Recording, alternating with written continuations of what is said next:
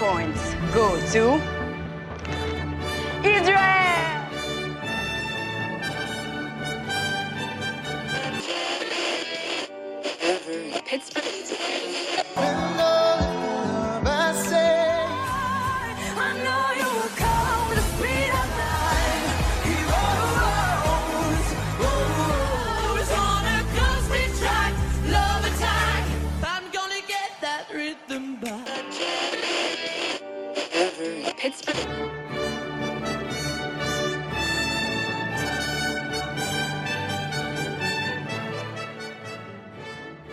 שלום, ladies and gentlemen, תודה שחזרתם לפרק נוסף של האינוויזיון, בו אני חופרת לכם על התקנות של האירוויזיון ולמה הם נוצרו, עם קצת פאנפקט שחיים לי במוח. השנה היא 1989.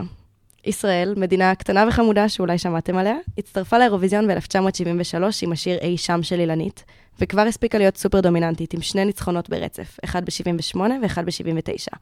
וככה היא הטילה אימה על מדינות אחרות שדי התבאסו. וואלה, אם אני הייתי משתתפת בתחרות כבר 30 שנה בלי לנצח, גם אני הייתי מתבאסת גרמניה. נחזור ל-1989. כבר יש די הרבה חוקים לאירוויזיון, אבל חוק אחד עוד לא קיים, והוא הגבלת גיל. ישראל מחליטה לשלוח את גילי נתנאל, ילד בן 12, עם השיר דרך המלך. זמן קצר לפני האירוויזיון עצמו בשוויץ, החליטו לצרף לו את גלית וליצור את הצמד גילי וגלית. זה גרר עצבים אצל מדינות אחרות, שטענו שהזמר הצעיר זה גימיק שיביא להרבה הצבעות מתוך זה שהוא חמוד ומתוק ולא מתוך איכות השיר. כאילו זה לא מספיק, צרפת החליטה לשלוח את נטלי, בת ה-11. בגלל שלא היה שום חוק נגד זה, הם הופיעו בכל זאת, למרות הבלגן והחשש של המדינות האחרות.